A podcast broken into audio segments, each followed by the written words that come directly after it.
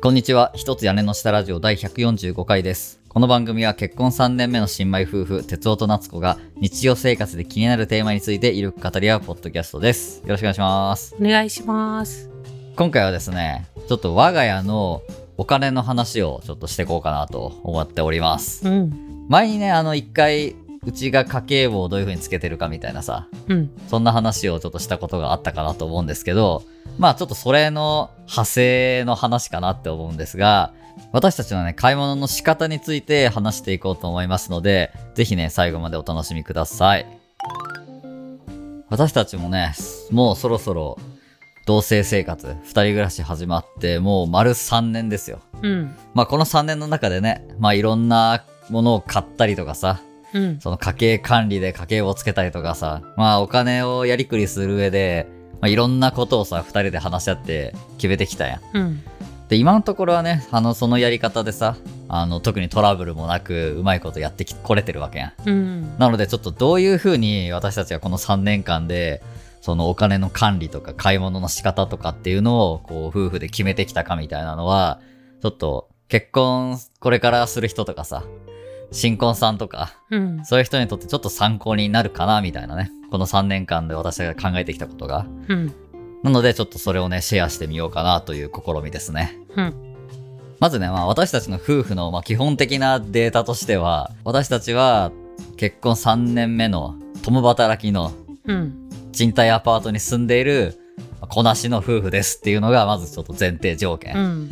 こういう条件のもとでいろいろ考えた結果、私たちが今やってるような、こう、お金の管理の仕方とか、買い物の仕方になりましたよっていうのは、ちょっと前提として認識してもらえたらなと思うんですが、まずね、あの、私たちの夫婦の基本的なお金の考え方。についてちょっと喋っとこうかなと思うんですが、なんかこれはね、なんか自然とこうなったっていうのはあるんやけど、なんか夫婦のお金は結構なんかもう共有物っていう認識が強いんよね。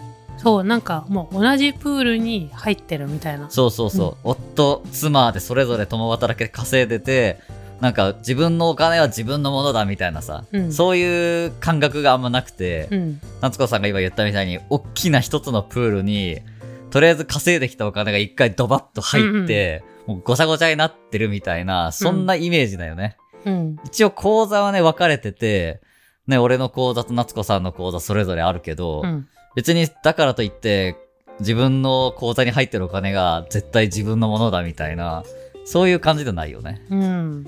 うん。もちろんね、お互いがお互いの口座にいくら入ってるとかも全部把握してるし、うん。なんかそういう感覚なんよね。そう、うちの資産を考えるときに、うん全部合算してうん。出すもんね、毎回。そうね。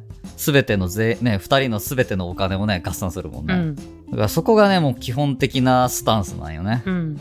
なんか個人的にはさ、なんかそこがあんまりこう、硬くなすぎると、結構トラブルの元になるのかな、みたいな認識があるんよね。うん。だってお、なんか、もちろんさ、夫婦間で稼ぎの額も違うしさ、うん。そのお金の使い方とか、どこにお金を使いたいとかさ、そういうのも全然価値観はさ、やっぱ違うわけやん。うん。でも一緒に暮らしてるわけだからさ、なんか、どっちかのお金の使い方が気に食わないとかさ、私の方がお金稼いでるからどうのとかさ、うん。なんかそこら辺のお金の、その二人のお金の考え方みたいなのが、すれ違ってるとさ、トラブルの元になりやすいやん。うん。なんか稼いだ額だけじゃなくてさ、うんそこに付随して家事の負担とかさ、うん。そういうのもあるじゃん。うん、あるね。そことのバランスとかもあるし、うん。難しいよね。難しい。なんか俺の方が稼いでるから、うん。なんか稼いでない分家事頑張ってよみたいなさ、あなんかそういうのもさ、ないわけじゃないやん。あ、まあね、なんうんか女性の方が、その年収で見た時にやっぱ女性の方が男性より低いやん。うん現状ね、そりゃ。で、家事負担は女性の方が多いことが多いやん。そうやね。ね。まあ、そういうのが現れてるのかなって感じかも。うん。なんかそういう風にさ、なんか損得感情で考えちゃうやん。うん夫婦間でも。うん。なんかそういうのはちょっとあんまり個人的には望ましくないかなって思って、もう別に俺がいくら稼いでようと、夏子さんがいくら稼いでようと、結局夫婦だからもう一緒やんって。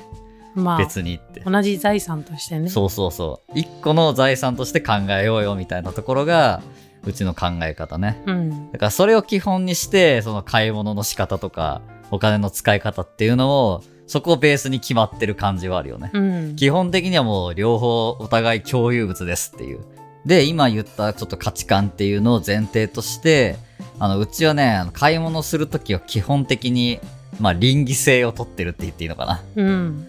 あの、買いたいものがあったら、とりあえず、あの、申告して、まあ、一旦、こう、許可ってほどではないけど、一応報告するっていうのは、まあ、これも、なんか二人暮らしを始める上でね、お金の管理とか買い物どうしよっかっていうので、そういうやり方にしようねみたいなのは話して決めたような感じよね。うん。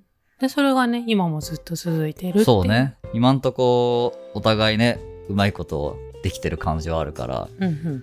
それで特段喧嘩になったりとかさ、トラブったりしたことも今んとこはないから、うん。うまくいってるかなって思うんやけど、とりあえず欲しいものがあったらもう相談しちゃうよね。うん。服が欲しいとかさうん、本が欲しいとか、ちょっとなんかゲームが欲しいとかさ、うん。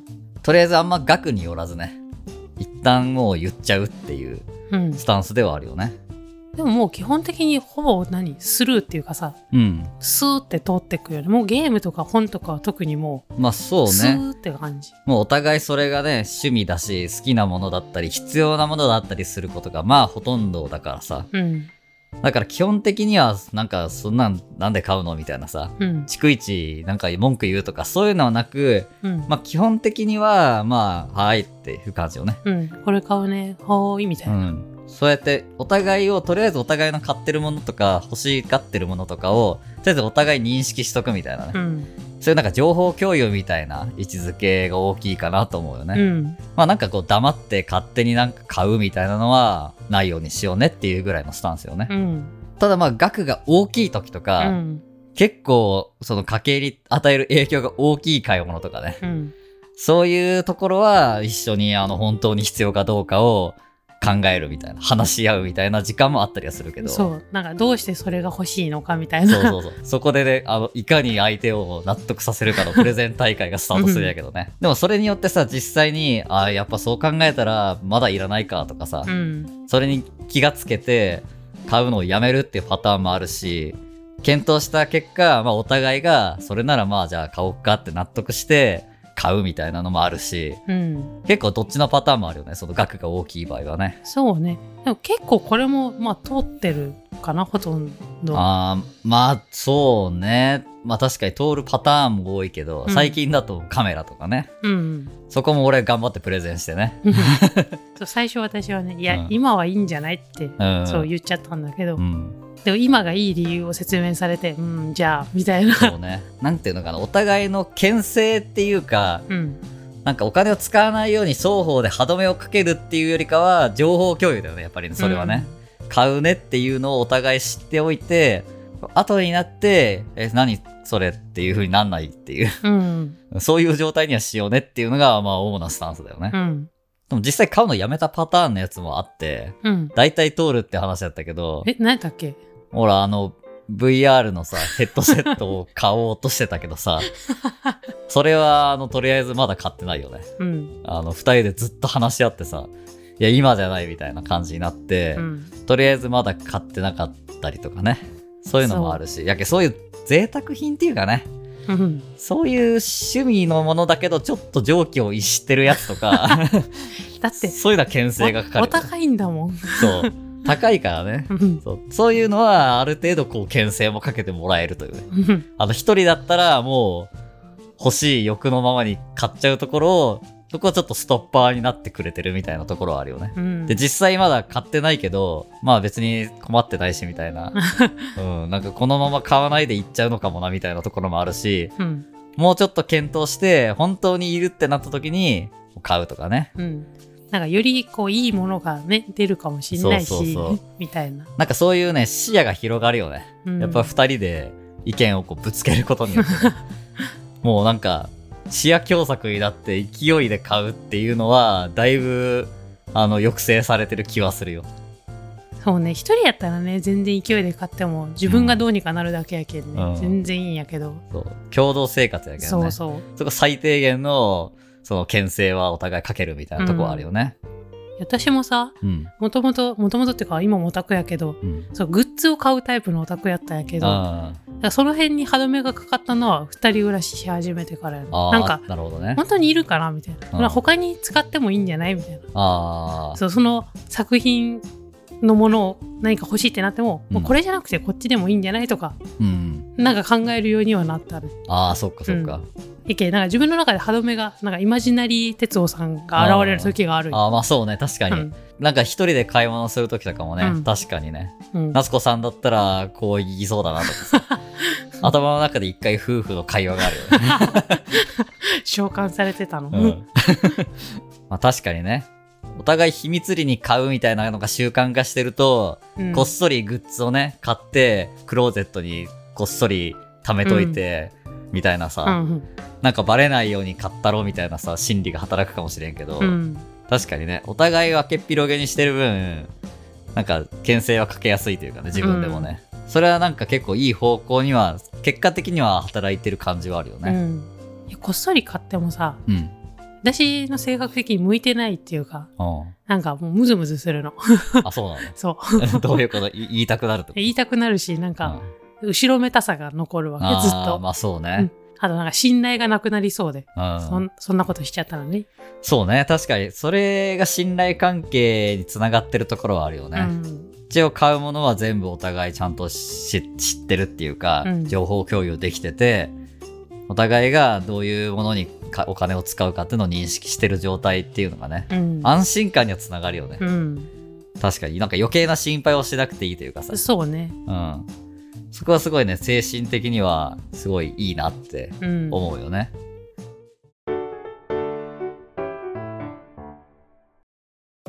まあでもこれもね、性格的に合ってる合ってないあるかもしれんけどね。うん結構なんか、見ようによってはさ、もうお互い縛り合ってるように見えるやん。確かになんか全部が全部さ、お互いの持ってるものとか情報共有されてるわけやん。うんそれが嫌な人は絶対無理やん。ねなんかプライバシーがないみたいなねそうそうそう。なんかそういう風に、なんか見られかねないというかさ、うんそういう見方もある種できるよね。うんだって夏子さんが何買おうとしてるかって俺知ってるわけやん。もうね、プライバシーあんのかっていう話にはなりがちようね。んうん。でもうちの場合はさ、もうそもそもが毎月決算日っていうのを設けてさ、うん家計簿に今月の出費とかを全部計上してるわけやん、お互い。まあそれもあるよね。うんだから結局そこで全部共有するから、うんね、その都度言った方がいいよね、みたいな。うんそうねうん。月末になってこっそりこれ買ってましたっていうのをさ、うん報告したくないやん。まとなるともう黙っちゃうことになってさ、もう家計をつける意味なくなるわけ。確かにねうん。こっそり俺が買い物しててそれを計上しないで知らないみたいなさ。うんなんかそれだともうそもそも家計簿の意味がなくなるから、じゃあもう全部言った方がいいよねって話で、じゃあもう買う時に相談しようねみたいなさ、そういう流れかもね。うんうん。だからなんか特段夫婦で縛り合ってるみたいなさ、うんプライバシーがないみたいな、なんかそういう不快感は個人的にはないけどね。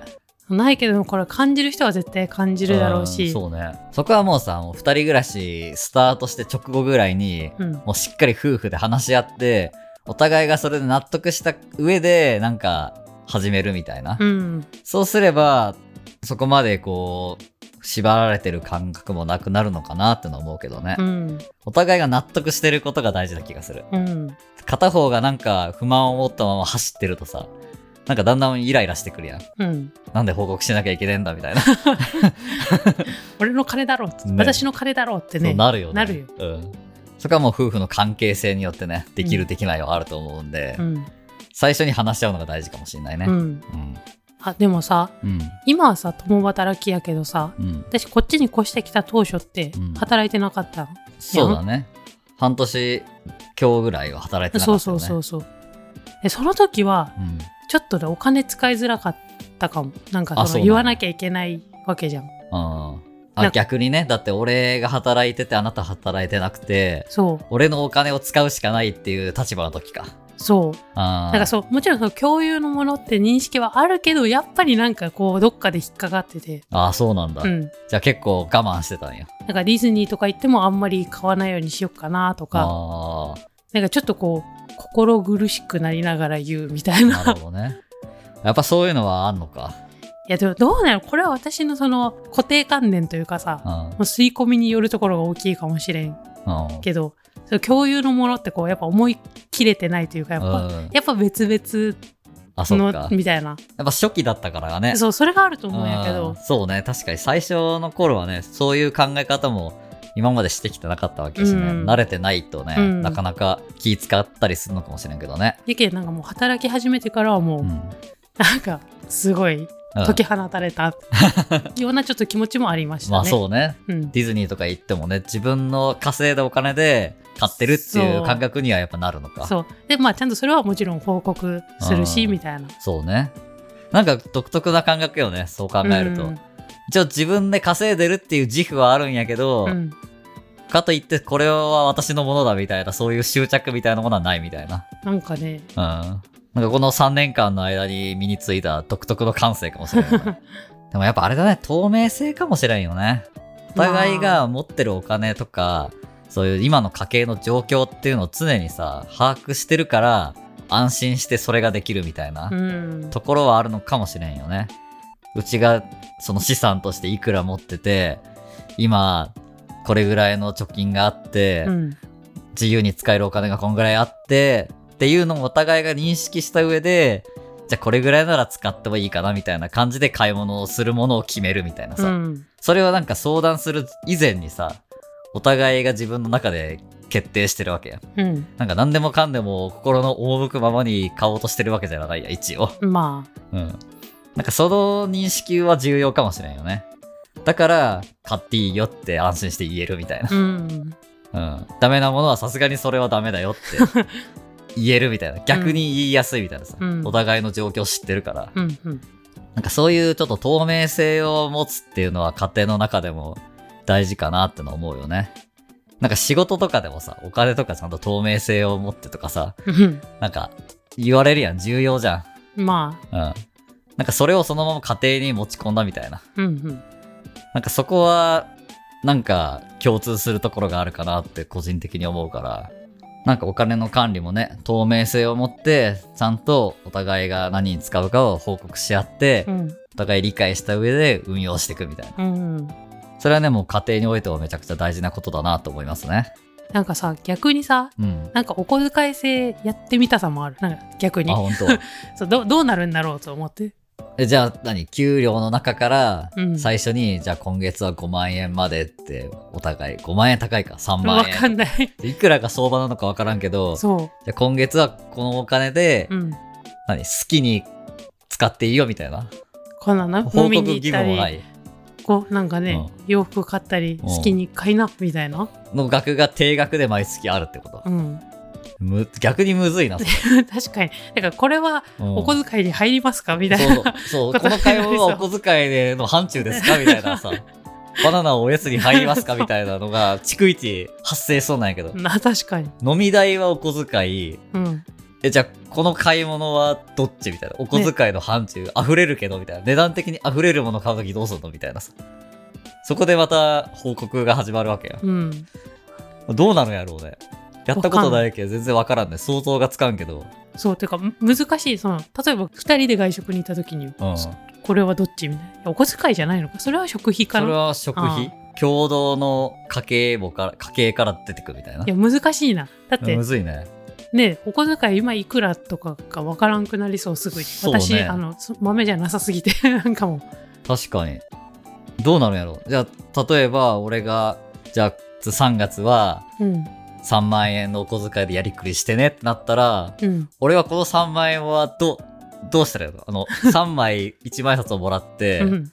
それを財布に突っ込んでそっから使う。このてか今さそのうん。現金だけじゃないやん、そうね。やけん難しいわ。俺も全部あの楽天ペイだから、うん。クレジットカードも使うし、うん。 QUICPay も使うし、うん。現金しかダメなとこは現金も使うからさ、いやむずいむずいよね。3万円の枠を計算するのがだるいよね。ねえ現代のお小遣い制ってどうなってんだろね。で結構むずいよねう運用が、うん。で大人になるとさ結構買い物も額がでかくなったりするわけやん、うん。だってちょっと洋服とかもさアウター一着買おうと思ったら1万円とか超えたりするわけやん。まそれにね趣味が本とか読むのが好きだったら本もいっぱい買ったりさ。あ確かに。それこそさ登山の用品とかも高いやんうか高いよね。すね例えば月3万だとしたらさうんん全然足りなくない？難 わかんない。足りなくな足りいなくない？なんていや、わかんない。こ毎月そんな使ってんのかな？わかんないけど。うん。なんかそれも、もううちは夫婦で一緒くたで、うん。全部ごっちゃにして、月末に家計簿つけてるから、うん。別にどっちがいくら使ってるっていう意識逆にないというか、うん。家庭としての出費はいくらってのはあるけどさ、うんかといって不公平感別に感じたことないな。そう二人で出かけることも多いけんああ、まあやと思そううんか。やけどほとんどがそうか。うんそうだね。確かに。こっちの友達と遊ぶみたいなのもあんまないしね、うち。ちょっと悲しいんですけど そうね。地元が福岡だからね。うん茨城で地元の友達と遊ぶってことないけんさ。だうんからそんな頻繁にお互いどっちかだけでフラッと出かけるはあんまないか。そうそんなに多くないからそういうのも大きいのかもね。うんだからやりやすいのかもね。そううね、ん。3年近く続いてるってことはもうこのやり方が、今のやり方が我々に合ってるってそうねこと。でいいのかな、現時点では特段不自由は感じなくて住んでるっていうのはあるよね。うんだからこれがもうちょっと長くなってね、どんぐらいなんか変わってくんのかわかんないけど、うん夫婦二人で、その特段友達もそんなたくさんいなくて。悲しい、っていう感じだから成立してるのかもしんないよね。うんこれで本当なんかもし子供とか生まれて、うん。子供のものを買ったりとかさ、うん。子供が繋がった人間関係でさ、うん。パパ友とかママ友とか増えて、うん。ママ友同士で出かけるとかさ、うん。パパ友同士でどっか出かけるとかさ、うん。なんかそういうのがあると、またなんかやり方変えなきゃなっていうフェーズが来るのかもしれんよね。うん。なんか今のやり方だと当てはまらない事例がいっぱい出てくるみたいなさ、うん。あれこの場合どうすんのってのがいっぱい出て、それでどうしようって、うん。また考えなきゃいけないフェーズが来るのかもしれんよね。うん。いや、難しいね、お金の管理ってね。ね大事だからね。そう、めちゃくちゃ大事だし、こういうのがさ、うまくいかないと、結構夫婦関係ギクシャクしたりさ、うん。喧嘩が増えたり、なんか不安が増えたりするわけ。うん。お互いが何に使ってるか分かんないとさ、うん。まあ大事だからこそなんか難しいというかね、うん。もう常に考え続けていかなきゃいけないことだなと思うよね。ね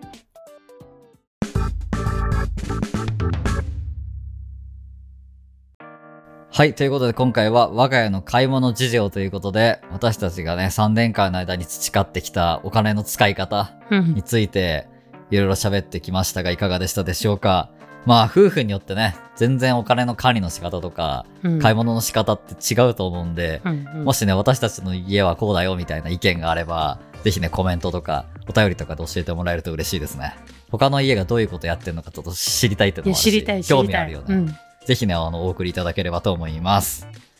というわけで、ここまでお聞きいただきありがとうございました。よければ番組へのご意見、ご感想を各種 SNS で投稿していただけると嬉しいです。また、番組のフォロー、レビュー評価も活動の励みになりますので、ぜひよろしくお願いします。